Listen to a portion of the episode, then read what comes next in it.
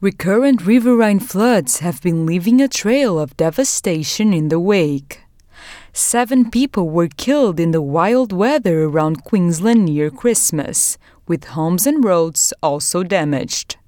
Victoria and parts of New South Wales have also been hit with severe storms. University of New South Wales water engineering professor Ashish Sharma says these extreme floods are likely to worsen because of climate change. Yes, the extreme floods will get worse. Uh, but at the same time, um, the soils will get drier. So the non-extreme floods, the slightly mild, moderate flood events, which are responsible for filling up our dams, they will actually get less, uh, um, uh, let's say, um, significant. So it's like a double whammy. We are having the security implications because extreme floods are getting bigger, and we are having the water security implications because the actual inflow into reservoirs is decreasing. The changing weather has led to increasing calls for better disaster preparation. William Prentice is the Queensland Director of Floodplain Management Australia. Flood planning is is the is the best defence uh, in that we don't put people in harm's way to start with. Once we have developed parts of the floodplain and established our communities within areas that might be uh, in the way where floodwaters uh, could inundate our catchments, uh, then we have to look at other measures like structural mitigation, levees, dams, uh, or we need to look at response measures, disaster management, emergency services, that type of thing. So it's always a good principle to avoid putting people in harm's way, to make room for water, uh, and to ensure that our catchments are well managed for the future. For Dr. Erin O'Donnell, a water law expert at the University of Melbourne, that kind of careful preparation has not been happening to the extent that it should. It absolutely does show a failure of water regulation because what we're seeing is a lack of connection between land use planning, which, is, which has enabled people to build on floodplains, and water regulation, in, which is the, the laws and statutes by which we actually control and manage the way that water is used.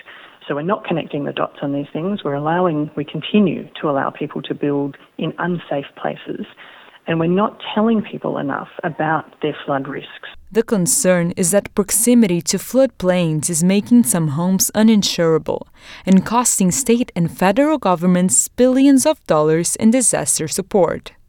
Professor Sharma says there is still time to prevent the worst from happening. Um, I think we definitely have the time and the capacity to make changes. Uh, changes are definitely possible. Part of the changes are just infrastructural changes. You know, changing our uh, flood design principles, changing stormwater drains, uh, capacities, uh, changing all sorts of similar infrastructure that is in place. And the second thing is putting new infrastructure in place where changes might not be possible, thinking about green infrastructure, thinking about ways of reducing the flood peak. The National Cabinet has promised to ensure that development no longer takes place in floodplains.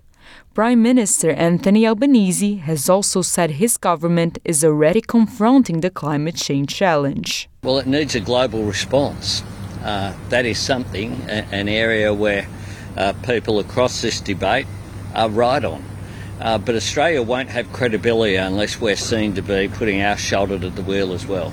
My government is doing that uh, with the shift as well uh, to a clean energy economy. Dr. O'Donnell says redesigning our approach to urban engineering must be taken seriously. At the national level, we've started to see a commitment being made, but we're not seeing that implemented anywhere near far enough or fast enough.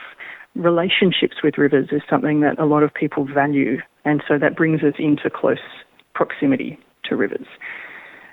Significantly shifting that would have impacts on property prices it would be a significant upheaval for a lot of people to move people out of floodplains. So it's a really politicised issue, and that does make it very challenging for governments. She also says that Australia should consider relying on ancestral Indigenous knowledge. Traditional owners have been living with dynamic rivers as they flood and expand and contract for millennia. And so there is a lot that settler Australia could learn from traditional owners about the way to build a safe, respectful relationship with rivers. Adriana Weinstock, SBS News.